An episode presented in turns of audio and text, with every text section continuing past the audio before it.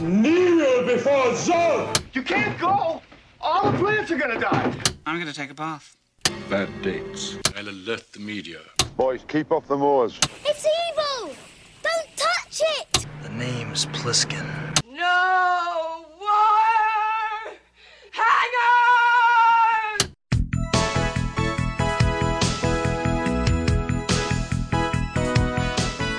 Welcome to a very special vintage video Patreon pick, where our patrons at the $100 tier are invited to request any pre 80s title they'd like for a custom review from the vintage video team, overanalyzing what you've seen and spoiling what you haven't. I'm Patrick O'Reilly, I'm Jesse Bayless. And I'm Richard Wells. and today VJ Boyd has asked us to review Hot Rods to Hell, released January 27th, 1967. It was written by Robert E. Kent, based on a story by Alex Gaby, directed by John Brahm, and released by Metro Goldwyn Mayer. Story credit E, Alex Gaby, wrote a short story called The Red Car, which was later published in the Saturday Evening Post with the title 52 Miles to Terror. In 1955, MGM bought the rights to the story and attached Rod Serling to adapt the story to a script, but in March of 56, the project floundered and was shelved. A decade later, in 1966, the project was resurrected as a TV movie with the same 52 Miles to Terror working title, but the finished product was deemed by MGM to be too intense for television viewers, and it was instead booked into theaters and drive in circuits, where they hoped it would profit from the popularity of earlier films like Blackboard Jungle. This was too intense for television. Yeah, way too intense. Oh my You see goodness. that bloody handed one scene? Yeah.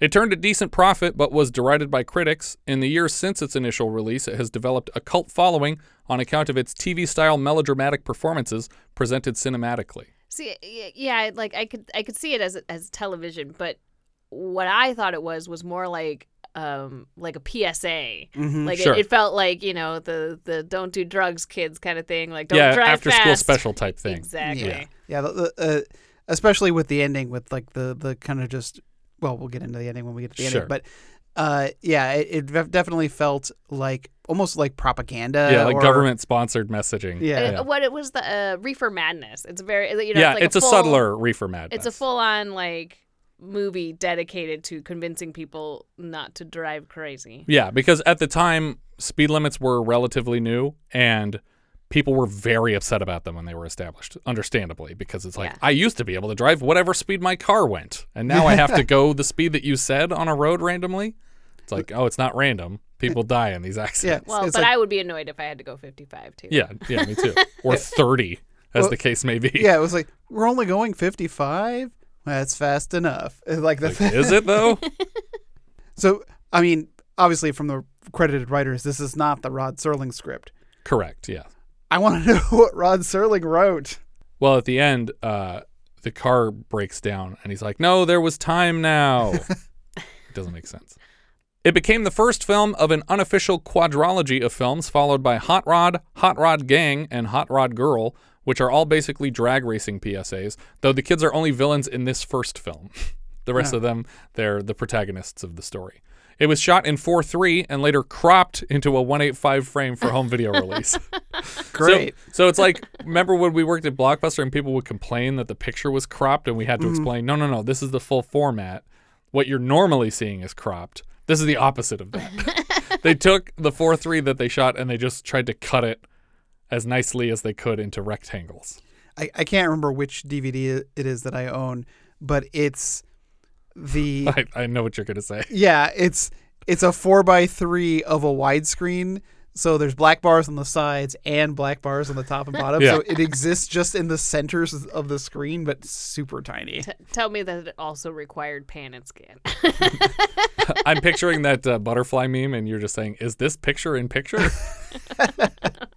I mean, technically, yes. We start the film with the beginning of Kingdom of the Crystal Skull, two hot rods overloaded with teenagers racing through the Southern California desert. They start challenging other civilian vehicles on the road. No government jeeps this time, though. No undercover Russians. Mm. When the other cars part ways, the hot rods swerve dangerously at each other, and it's clear these are skilled drivers and fearless passengers. The girl riding on the roll bar, who we'll come to know as Gloria, doesn't seem spooked at all by the danger. We dip to black and come back up in a Norman Rockwell home at Christmas time. A young boy, Jamie Phillips, is wearing a Santa beard and races across the den from a decorated Christmas tree to a ringing phone before his sister Tina can answer it. He answers, pretending to be a butler, but gives up the character when he hears his father's voice. Hey, it's Dad! Where is he? Where are you? Apparently, he's on a work trip, and both kids ask about the gifts they're expecting for Christmas. Tina wants some lace pajamas, which she describes as kicky, but I definitely heard kinky on the first Yeah. pass, and I had to Oh. back it up. Dad? Tina. Those pajamas. The real kicky ones with the lace? The ones I told you about. Uh, all that lace, you might catch cold. Wait, really? She says kicky. She's okay because I think I even turned on the subtitles and I think it said It says kinky. in oh, the it says subtitles. kinky? Okay, then I Yeah. read what I wanted to read. Uh, she Yeah. asked her dad for kinky pajamas. Can I get some Yeah. kinky pajamas?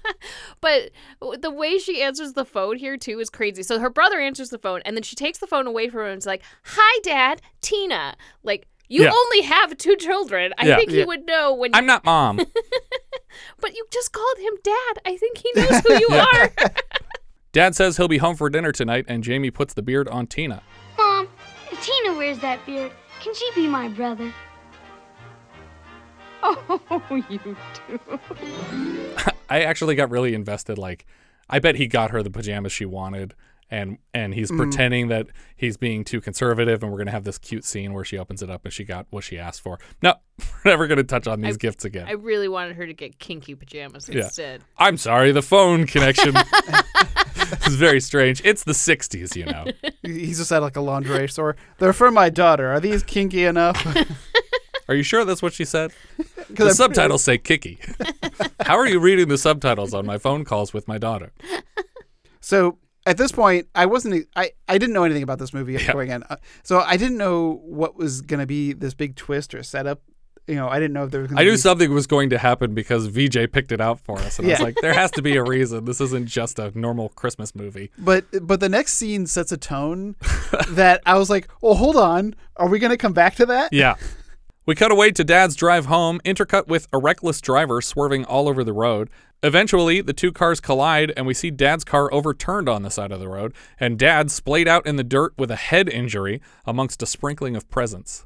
So before that, though, he's listening to the radio, and there's Christmas music, and it's interrupted with a news broadcast, and it's going on about like normal. And then it says, then it start. He's like getting bored with the news, so he's about to change it, and it says, And while we have no official figures as yet from the National Safety Council concerning the mounting death toll in and he quits his radio. I was like, whoa, what? What death toll? what? De- what's happening? That- they also, cover there's that in the also a second movie. pandemic. I Yeah. don't know if you knew this. That, that's what I thought the twist was. I thought the twist was going to be like this, like there's actually like some like apocalyptic thing happening. And it probably didn't help that the file that I got for this movie said that it was three hours long. so you were like 10 minutes from the end, And you're like, where are those zombies? we hard cut to the Commonwealth General Hospital where we see Dad wheeled out of surgery. The surgeon informs Peg and the kids that Dad's going to make it, and without any expected paralysis, though he will need to wear a brace for some time.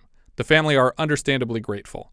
Peg thinks to call her brother in law Bill from California to let him know what's happened, and we cut to Bill arriving to assist with his brother Tom's discharge from the hospital. It sounds like they've made some plans together, and they're nervous to share them with Tom. Tina doesn't even seem totally on board with them. Well, it's been two months. Right. Uh, Like t- time has moved forward quite a bit. Peg tells Bill that she hasn't discussed the plans with Tom because he's been a very frightened man since the accident. I thought for sure the plans were that Those two are getting together. Yeah. Yeah. I thought they were Oh, hooking up have too. you talked to uh, my brother about the fact that we're uh, shacking up? Yeah. no, he's so scared lately. that night at the house, they reveal their plan. In place of all the traveling work that he's had to do, they found a motel for sale in California. Although, according to the sales flyer, the property is located at the junction of highways 93 and 66, which actually puts it in Kingman, Arizona. 93 never even touches California. Tom is very uncomfortable with the plan, certain he can't afford it, but his brother insists that he's worked out all the finances, and Tom's doctor thinks the desert heat will be helpful to Tom's recovery. That's a very 60s diagnosis. yeah. It's just like, just stand in the desert, that'll fix your broken back. Bill has checked the investment from every angle, and he will cover some of the cost with a $5,000 loan. That night, Tom has another nightmare about the crash and thinks getting away from here might not be a terrible idea after all. We cut right to them driving through the desert the next day, and we see more of the same teens racing their hot rods in the dirt roads. Gloria leans on the roll bar over the back seat of a red 58 Corvette and screams orgasmically for her boyfriend Duke driving to drive faster and more dangerously. Yeah. She wants the she wants him to run the other car off the road. Right. Run him off the road, Duke! Run him off the road! The two hot rods don't even see the Phillips family coming, and Peg has to swerve off the road to avoid an accident. Tom is sweating all over and furious. Tina seems to think it's just a thing kids do and not that big a deal. And Jamie acts really mad about how crazy Gloria looked because he doesn't understand his new feelings. Peg thinks they should take this opportunity to do exercises on the side of the road. Dr. Olson said every four hours. Really? Every four hours I have to get out of an exercise in the desert? Tom thinks a psychiatrist might be in order, but Peg's a boomer, and she'll be damned if her husband's going to waste any time seeing a shrink. She even offers him the steering wheel for the next stretch, but he's not ready for it. I think he says the steering wheel winked at him. Yeah. the steering wheel winked at you?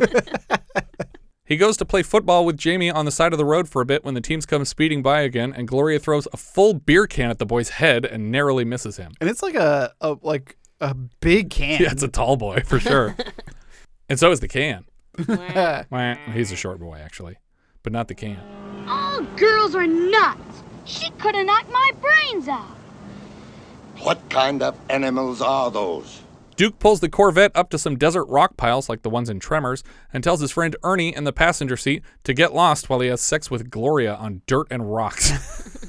How about in the car, guys? Yeah. There's a car here. And why does if they're gonna do it on the rocks, why does why does Ernie need to leave? Yeah. just- I'll just wait in the car. Yeah, and if you want the car, I'll wait on the rocks. Get my rocks off while you get on those rocks. Ernie walks miles through the desert to get to the nearest gas station. When the Phillips family get back on the road, they suddenly have a flat, and seconds later, the flat explodes somehow. I don't understand. If it was already flat, it shouldn't have erupted like this, unless there was a bomb inside of it. Tom grabs the wheel to wrench the car to the side of the road, and Peg asks him to please never do that again. At the gas station, Ernie shows up, and the attendant, Charlie, is already tired of his shit. Ernie says he needs 10 gallons and offers to drink them before gesturing to a drinking fountain. Wise guy, kids. The Phillips family rumbles up to the gas station, and attendant Charlie offers to swap their flat for a spare. Ernie takes notice of teenage Tina with her family, and Tom somehow recognizes Ernie out of the car. You're one of the boys that was in that red car. Oh, yeah, yeah, yeah, that's right. Uh, yeah, that Gloria's a kook. She's always throwing things out. Someday she's gonna hit somebody. The way you kids drive, that car's gonna hit somebody. Ernie's had enough of the lecture and collects an 18 inch wrench to threaten Tom with. Charlie notices the commotion and takes it away from the kid. He tells Tom that Duke and Ernie have rich parents who buy them whatever they want, but kids don't know what they want. We cut back to the rocks where Duke and Gloria are redressing, and she is complaining that there's nothing to do in this desert town that they haven't already done. He's like, except for that one thing. And she's like, I said no. when Tom shares with Charlie that the family is headed 52 miles to Mayville, California to take over a motel, the man knows the exact one. You bought Daly's? How did you know it was Daly's? There ain't no other motel in Mayville. Daly never told anybody he was selling out. Both Ernie and Charlie seem disappointed by the news. Like Charlie's like almost like stunned. Like yeah. what? We'll learn later it's because both of these people are swingers. Why is Charlie so upset about it? I think that it wasn't clear to me, you know, for a while here until they actually get there that it's more than just a hotel. Right, It's yeah. like a it's a hangout place. It's a dance. but it doesn't seem like Charlie's scene. Maybe I'm wrong. Maybe I underestimate him. Ernie breaks the news to Duke and Gloria, and for some reason they give a shit about who owns the local hotel. He owns Daly's now. He bought the place. Wait a minute, you're out of your mind. Look, I tell you, he's on his way to Mayville now. Look, you better not be putting us on. Look, what do you think? I'm crazy? Duke uses a nearby payphone to call some friends to help harass this family. On the road to Mayville, the Phillips are quickly being tailgated by Duke. They honk a lot, and Tom tries waving them around, but they don't take it. Over the course of the film, Tom finds himself in this position many times, Yeah. and the obvious and correct solution is to slow down and let them pass, but he just never even considers it. Peg suggests it every time, and he always has a dumb excuse not to, even when the hot rod pulls up alongside their car and nearly veers into them. Slow down. Make him pass you. Well, they get past now if they were going to. It's like, just slow down. Just Yeah. stop your car and they'll go by. I feel like at one point he was he was saying like, you know, that that they would also stop and then they'd be in trouble or something. But like, like, I'm like, what? Are, what are these teenagers going to Yeah. get out of their car, follow you, and beat you up or Yeah, something? they Like, literally what, are what only- going to happen? They just want to torment you in the car. Yeah, they can't threaten you without their cars. Then he starts honking at them to antagonize the teens inexplicably, and we randomly fade from the middle of the action to both cars slowly moving through a town. Yeah. Like the speed drops 20 miles per hour, and both cars are just moving at regular traffic speed down a road. Tom stops for a red light, and Duke blows it, but backs up to be next to Tom again. The boys whistle at Tina, and she is super hot for it. The light turns green again, and Tom decides now is the time to let Duke pass him, mm-hmm. so he sits at the green light till a trail of cars start honking incessantly behind him. Eventually, the honking gets to him, and Tom blasts through the intersection and nearly hits a truck as it pulls out onto the road. A block later, the chase is back on, and again, Peg asks Tom to just stop. Easy peasy. Tom, please, please, stop. I had an argument with one of those kids at the filling station. I don't know what they're doing, but stopping won't do any good. I mean, I haven't tried it or anything, but I'm sure of it. Just try it, maybe. Maybe just try the thing that makes your family safe that your wife has suggested multiple times now. As the two cars fly out onto the desert roads again, a second teen car, driven by their friend Joe, joins the fun in a black 56 Bel Air. The family's Plymouth Belvedere is quickly trapped between the two hot rodders, and he still refuses to slow down and let the cars pass. Peg is losing her shit in the passenger seat while Tom lays on the horn. Instead, Tom tries to pass the Bel Air, but they keep him stuck where he is. Duke mentions that he has more friends en route. Where did Gordy Jimmy coming by now? More cars come over the hill ahead of them, set for a head on collision, but instead of steering away, Tom blasts right between them. Peg begs her husband to escape the four cars harassing them now, and he decides the solution is to try to outrun them. It's like, these are modified Right. hot rods. You're not going to outrun them in your four door family vehicle.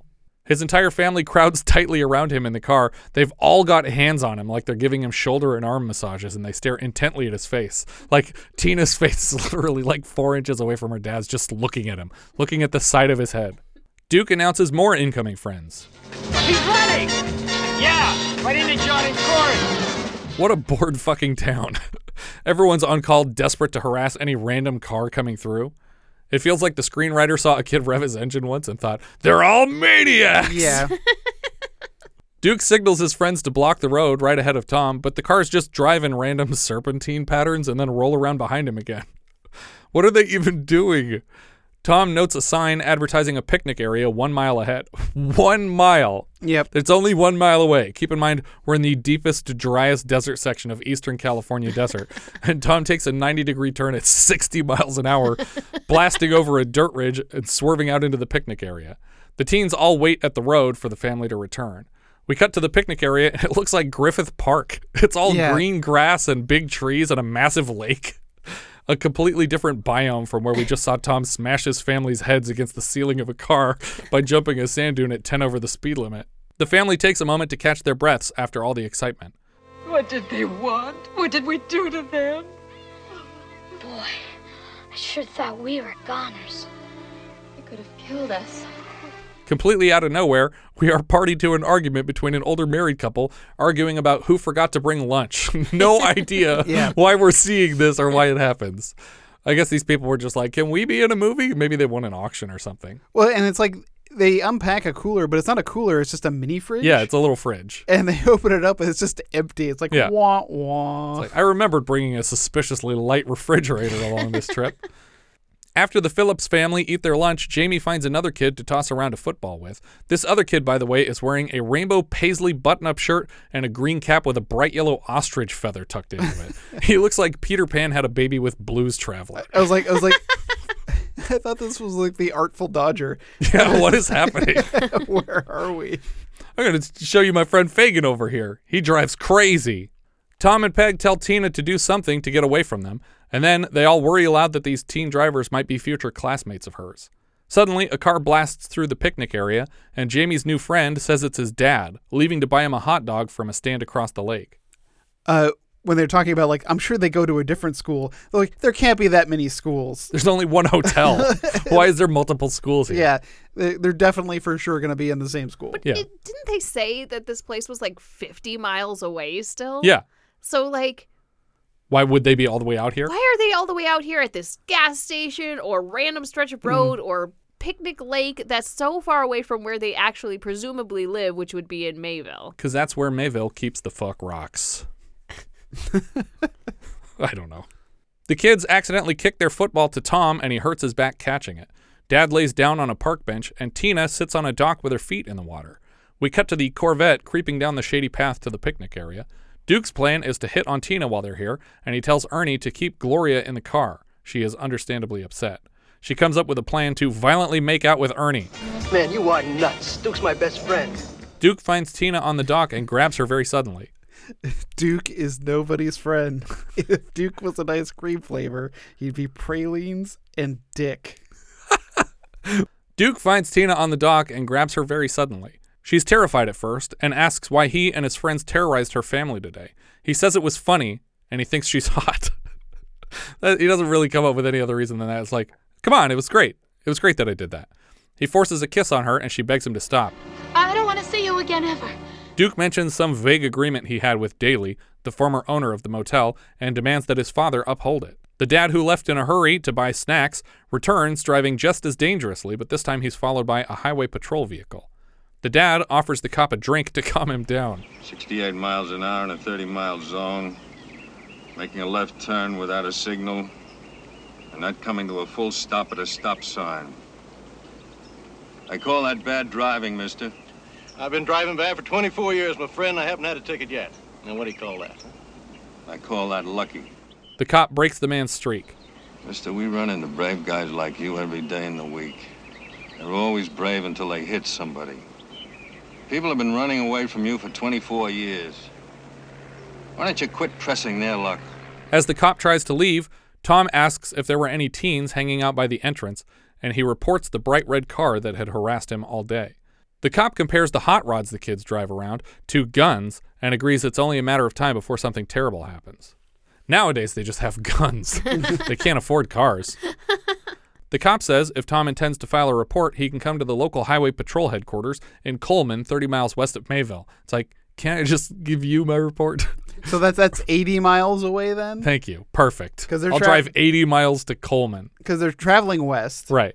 So it's 50 miles to Mayville or Mayfield or whatever. Mayville. Uh, and then another 30 miles to Coleman. Yep. Yep, perfect. When Tina returns, she is worried on behalf of the boys to learn that her dad just told the police about the car.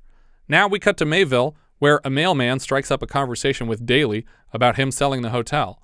Daly blames the worsening summer heat.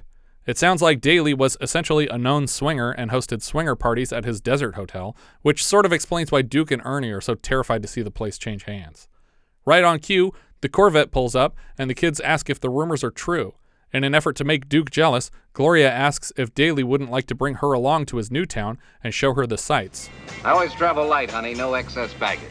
We cut to the big blinking arena sign on the front of the diner attached to Daly's motel, which was actually Billingsley's Steak Ranch, located right off the 101 in Calabasas until it was demolished in 1975. It was actually in the same parking lot as the Taco Bell at the Las Virgenes exit. Mm. So the parking lot that, that they're in in, be- Mhm. in between the diner and the and the hotel is is actually that same parking lot.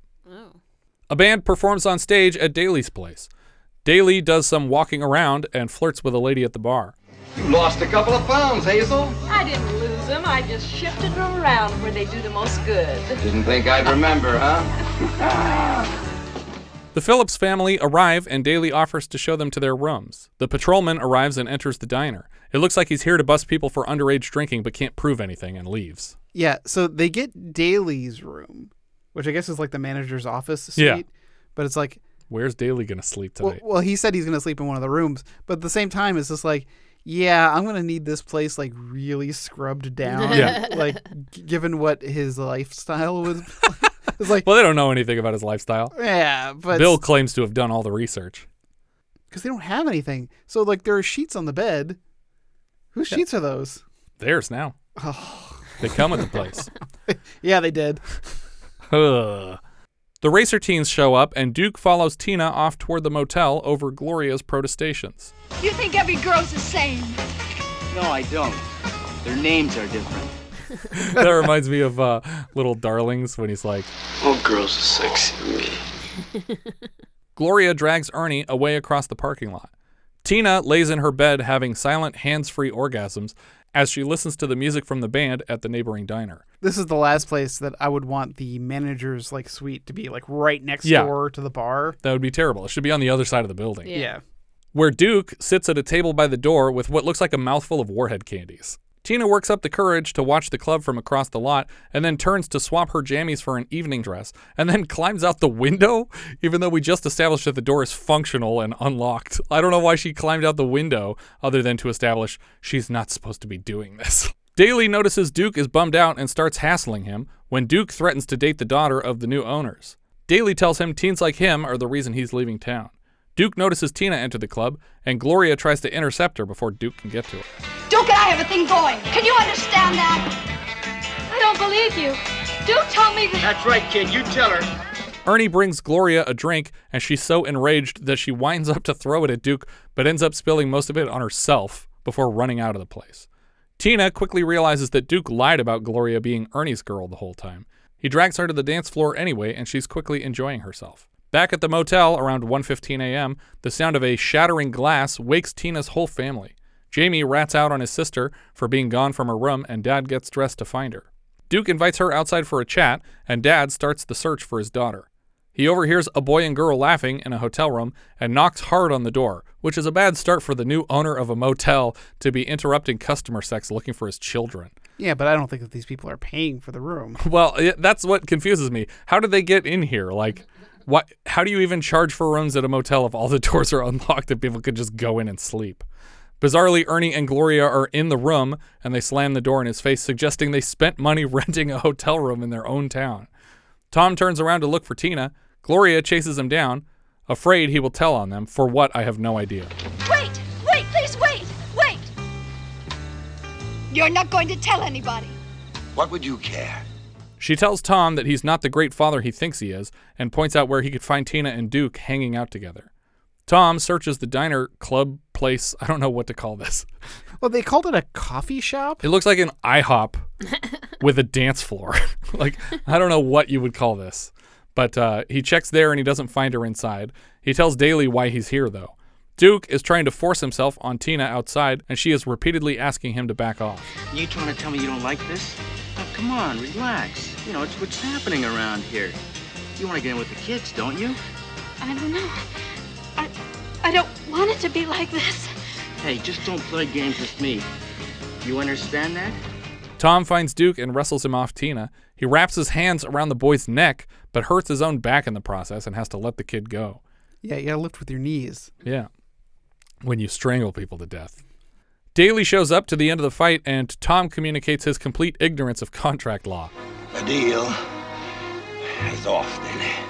We're already an escrow, pal. The deal isn't off just because you're too feeble to strangle children. Tom thinks he has a case against Daly because this unrelated kid got handsy with his daughter. Like, what are you talking about? Daly tosses Duke into his car, and Gloria begs Daly to take her with him again, and he has to shove her off to get away from her. Ernie comes to her defense and gets a fist in the face. Now Duke comes at him, and Daly grabs a shovel, and I was really hoping we get some arterial spray in this scene. I, I don't understand why no one goes after the cars.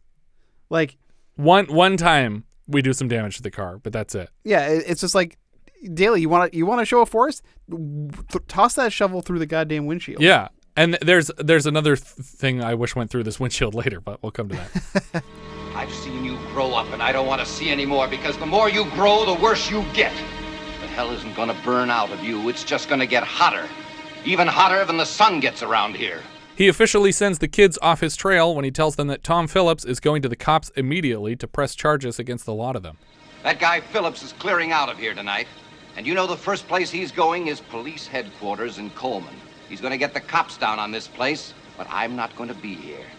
Because he owns it whether he likes it or not. Daly leaves them with this info, and Duke makes another terrible plan.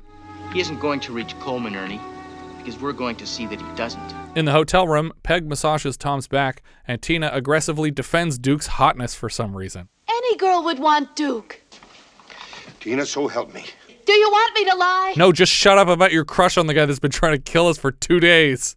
Dad storms out, and Tina continues her streak of needless honesty. Tina, how far would you have gone with Duke? I don't know. It, it didn't seem wrong to me then. I, I don't know. And if it should happen again, The scene takes a sudden crazy turn from here. Mom is suddenly calling Tina a slut. is that what you want? To wind up in a motel room with any man? Then, suddenly, Tina is complaining that her mom is pressuring her to get married, which didn't seem like the point of the conversation, but she's terrified that her future husband might be a disappointment. All you think about is me getting married. What if something happens to the man I married? What if he gets to be like Dad? Slap! Tina is mostly worried about her reputation in town now that her dad went crazy and tried to strangle Duke. Mom tells her not to be embarrassed because literally every woman is desperate to get married and lesbians don't exist. Tina, there isn't a woman alive who doesn't want a man. Yeah. I, I, I was like, really? no woman? She tells Tina she is too hot to settle for losers. Tom calls his brother Bill to announce the deal is off, and he's just out tens of thousands of dollars. Sorry. Also, we're coming to your place tonight, so straight up abandoning the hotel you bought Yeah. us. Nobody's going to pay for anything. They'll probably destroy it. Uh, good luck. Bill warns him that the roads are dark and dangerous, but Tom is desperate. Later, we see them driving and they come to a police roadblock at the scene of a terrible accident. The same patrolman from before says he thought they were headed to Mayville, but Tom says they changed their mind. He's being weirdly secretive about it too. He's like, Yeah. "Oh, uh, o- officer, um, uh, we decided against Mayville." it's like, how about just be like, "Fuck your stupid town." Yeah. I hated it. Now, I thought for sure the implication here was that Duke had run the wrong car off the road. That's what I thought too. Yeah. Yeah, but it as soon as we come up to the accident, I'm like, they tried to stop somebody from getting to Coleman, and they they stopped the wrong people. We see the kid from the picnic area crying and his mother, and eventually we learn that the shitty driver dad had a run in with some hot rodder kids out here and rolled his car, dying in the process. Uh, well, before we see the kid who's alive, Right. we see his hat on Yeah. the ground. Yeah. And I was like, oh, oh, no. I thought it went real dark. Yeah, that would that would have been better actually. It was like I wondered. I was wondering why he was wearing such a unique and identifiable hat. Yeah. they tried a few different hats and they were like, people aren't going to get it. It needs to look so fucking crazy that literally no one would ever wear this hat. Jamie asks if dad's accident looked something like this, and he reckoned it did, complete with a Peter Pan hat. like, why are you wearing that, Dad? It seems like, despite Daly's warning, Tom has no plans to report the kids. He just wants out of the land deal. Suddenly, Peg realizes that her husband is being lame by not continuing to fight with the kids. Are you giving up? You've been wanting to ask me that ever since I called Bill, haven't you? And right on cue, the kids come flying down the road after them. But somehow Peg doesn't suspect a thing. Funny how good it is just to know there's another car. sure coming fast. Seriously? How do you guys not know what's happening right now? They still don't realize it's Duke until he flies past them. Tom confesses to Peg that he might have threatened to call the police, and that might be why the kids are trying to murder them again. Again, Peg suggests the life saving option of just stopping, but Tom is all worked up to race against these kids and prove his manlyhood. Maybe we'd better stop. Uh, that might be exactly what they're counting on. You better keep moving. what does that mean? I don't understand. They they want you to stop so they can just have a civil conversation on the side of the road. Is that what you're suggesting? Duke comes back for a round of chicken, and Tom waits till the last second to swerve out of the way in his car full of unseatbelted children. Why are you doing this to your family, sir? Tom, please stop the car. What do they do then, Peg? Do you know? Do we take a chance to find out? They're crazy, don't you know that? You're right. Let's keep doing this. This is working out great. We should have seen these kids physically attack Tom one time. Duke didn't even fight back when Tom was strangling him. What is he so afraid of when they're all out of their cars? Tom loses another game of chicken. They see a sign for a truck stop called Haven's Diner down the road. Tom, hurry. Let's get there quick. He pulls back onto the road and proceeds to drive 20 miles an hour with zero sense of urgency to their destination. Tina is relieved, even though literally nothing is over. How about that? Everything's gonna be okay. But pulling over at a truck stop is negligibly different from pulling over at the side of the road like Peg has been suggesting for miles. When they get there, they find Haven's Diner is all boarded up, but Tom tries to break into the place, insisting there's a working phone inside. I feel like it's pretty customary to shut off the phones at a location when you close it down. Yeah. But maybe the 60s were different than today? I bet they were, in some ways. Tina is amazingly still upset at her dad's plan to call the police on their attempted murderers. Tina, he has to do it. Can you understand that? I do understand, Mother. I told you I'm not a baby anymore. No. No, you're not. Tom busts open the window in the door to unlock it and slices open his hand real good. Inside, Tom finds the phone is not only dead, but the cords have been cut. But this dramatic insert almost implies it was done nefariously, but the place was boarded up, so Yeah. they clearly did this on their way out, like the previous owners did this. Duke and Ernie pull up and catch Tom in their headlights as he exits the place. Well, and see, I, I don't think that that's proper procedure either. It would be to Cutting cut the line. Well, because um because I still think you can even without a phone line, you think you can still dial for emergency services. Not anymore. Can we you? sliced I open the know. wires. It seems like that would like even if you're not paying for a phone service, you should be able to call nine one one. You think that's why he was trying to get in there? But 911 wasn't invented until Oh, that's the true. 80s. That's true. But you should be able to dial it.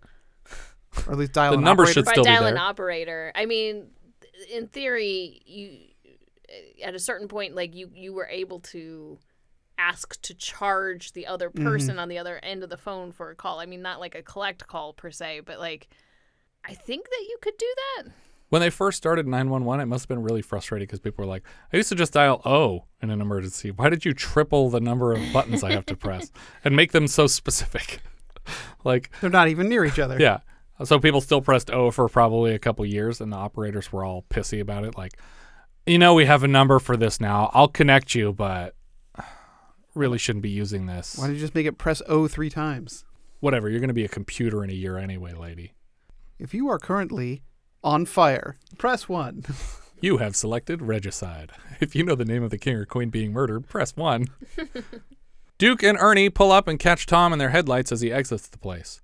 Tom picks up a board and invites the teens to fight. See the nails in this? Why don't you give me a chance? I'd like to see if you can laugh with these nails in your face. It's like there's a lot of harder things out here that you could have thrown at the car that would have legitimately pissed them off, but you have this wooden board that's the least likely to do anything to them.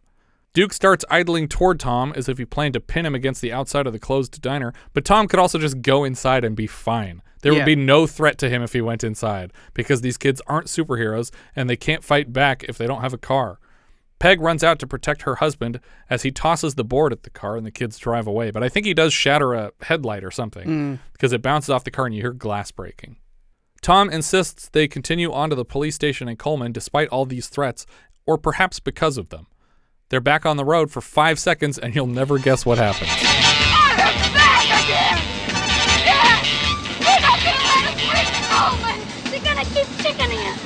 What they're gonna do. They wanna crack us up. I know, Jamie. I know what they want. Dad works up a plan. He tells everybody to get out of the car so they can hide in the bushes off the road. He leaves his car in the middle of the street with its lights on. A minute later, when Duke and Ernie return, they start a game of chicken with the empty car and realize too late there's nobody in it.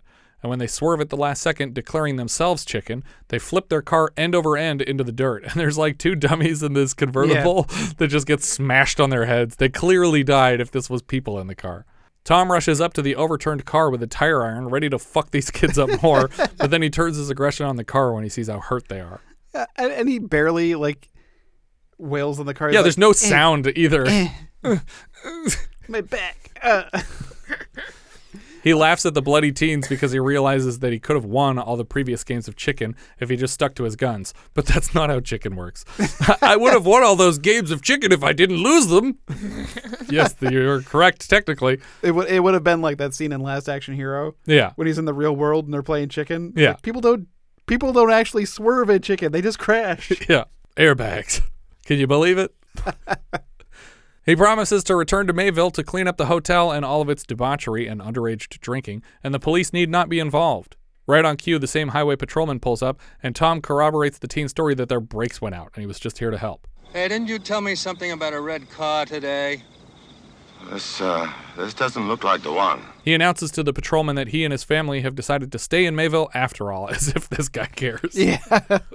His plan, though, is terrible. So you're going to go back and take the one thing that this town has going for it that people actually like and pay money Yeah. for Mhm. and destroy what they like about it so they'll never come back. My brother Bill bought me this financially stable business out in the desert. I'm just gonna fucking run into the ground.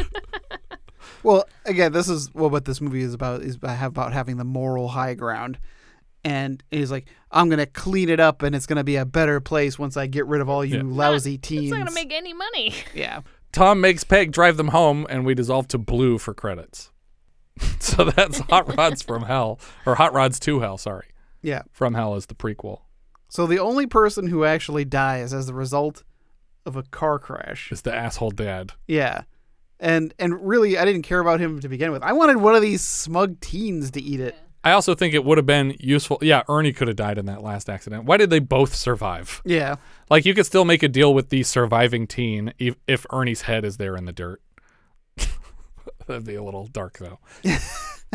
I mean, to me it would have made more sense to have Gloria die. Uh cuz then Tina would fly have off the top of the car. Well, cuz then Tina would have seen what being the girl of of this guy would really mean. Sure. This is what happens to all of Duke's girlfriends. yeah. Uh, I mean, again, that's in the spirit of the PSA propaganda esque. See, on the other side, I, I think if if the dad had survived the accident and his you know, Prince of Thieves son had died, that that would be like because then you see this guy going like, oh, that guy told me earlier today that I've been driving like a monster and I was going to kill somebody, and now I killed my own son. Mm. That's pretty heavy Well, to drop on people. Or at least go like some like death proof with this or something. Yeah. Like just ha- it, I I feel like it needed to escalate more. Somebody needed to lose a limb or something. Yeah, we needed one rubbery leg to go flying through the air. I, I thought when they kept saying like, you know, like they Duke can do whatever he wants. I was like, oh man, is his dad like the sheriff, or Don't insult the Duke. Yeah, I, I, I thought for sure there was going to be some kind of twist about his family, but they're just they're just bored teens. Yeah, I mean they do. The Charlie says that they're rich, so Yeah. they, they come from money and they can do what they want. But why, if they're rich, why are they living in this shit town? Well, they're they're desert rich. they made a fortune in turquoise. yeah. This is a thumbs down for me though. this this is not really worth watching, I don't think. It has some fun performances, but it's not for me. It, it was a relief from me for me that it wasn't three hours and nineteen minutes. yeah. When it ended and you were like, Oh, okay, good. This isn't Heaven's Gate if it were a slow sixties PSA.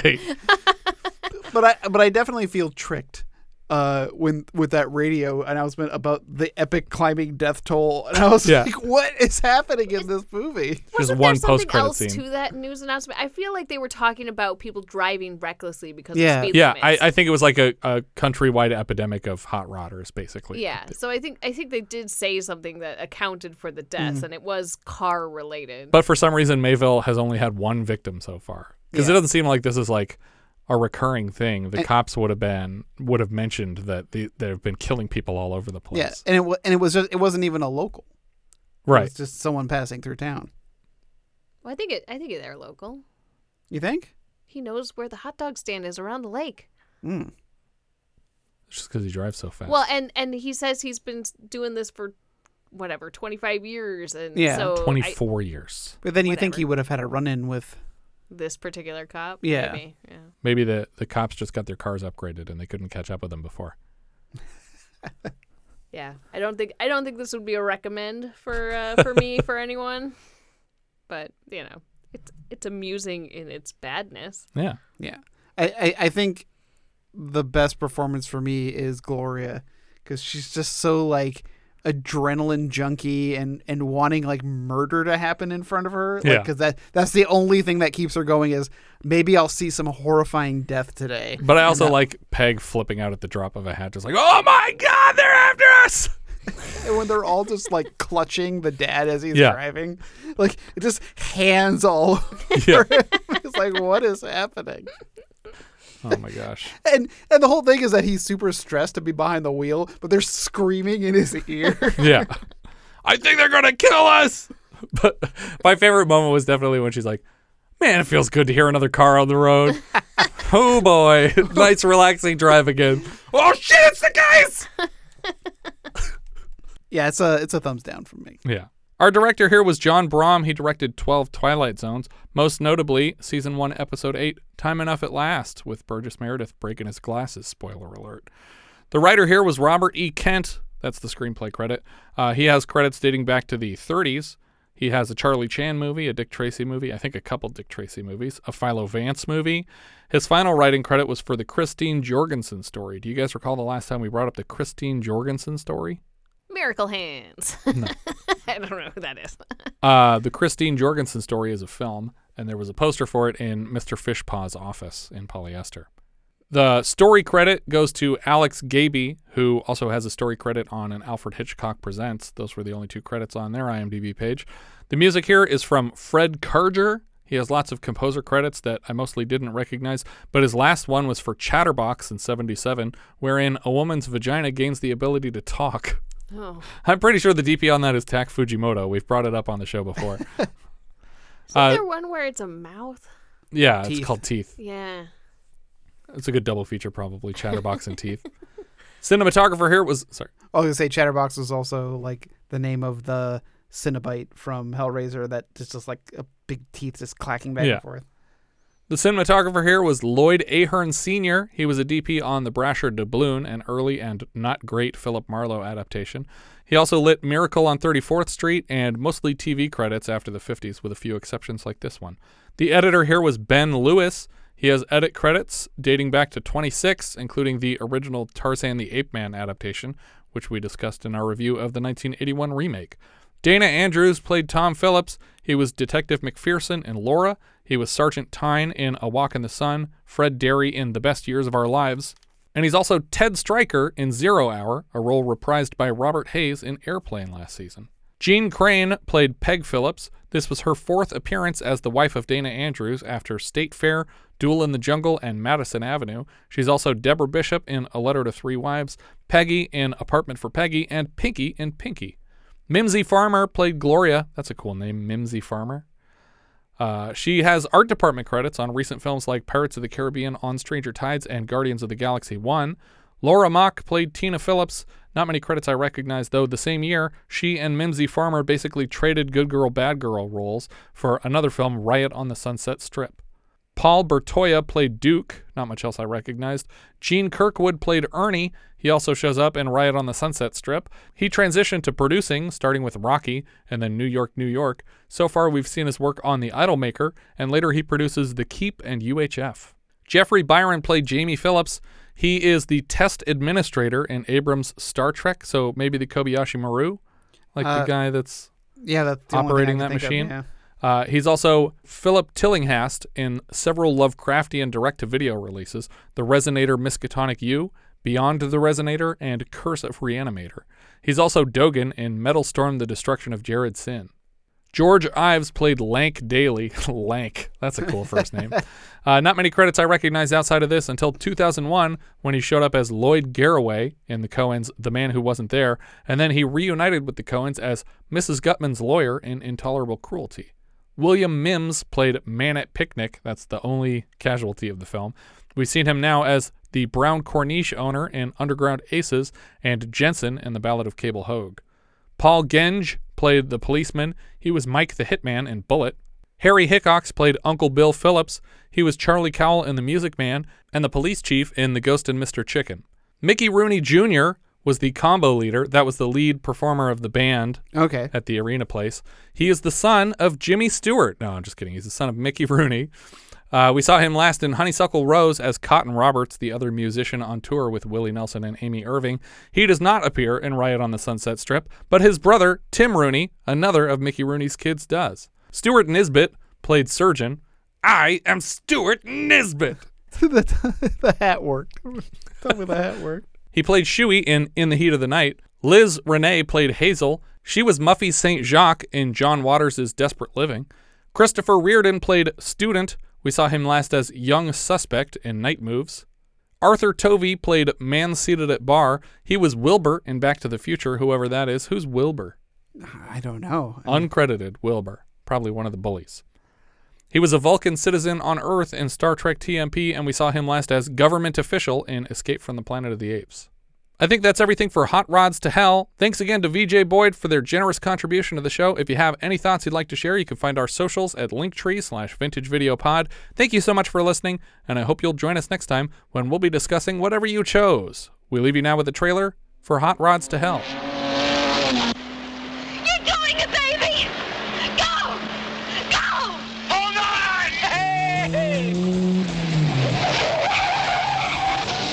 insane. All of them. John Michael! Dangerous!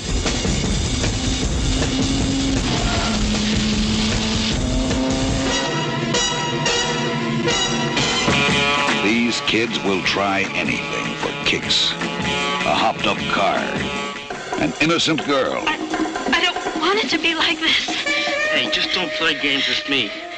And maybe even murder. Just stand there, chicken. Don't move.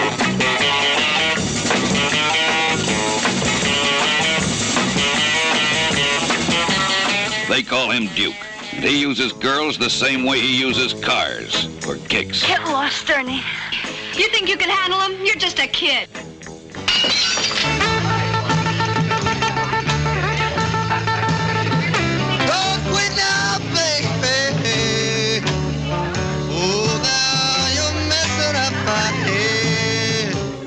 You think I've never kissed a boy before? Is that what you want? To wind up in a motel room with any man? All you think about is me getting married. What if something happens to the man I married? What if he gets to be like Dad? They're trying to kill us, Peg. I've got to do business on their terms. No limit. No limit. No limit. Run him off the road, Duke! Run him off the road! Day and night. Night and day. These kids will try anything for kicks.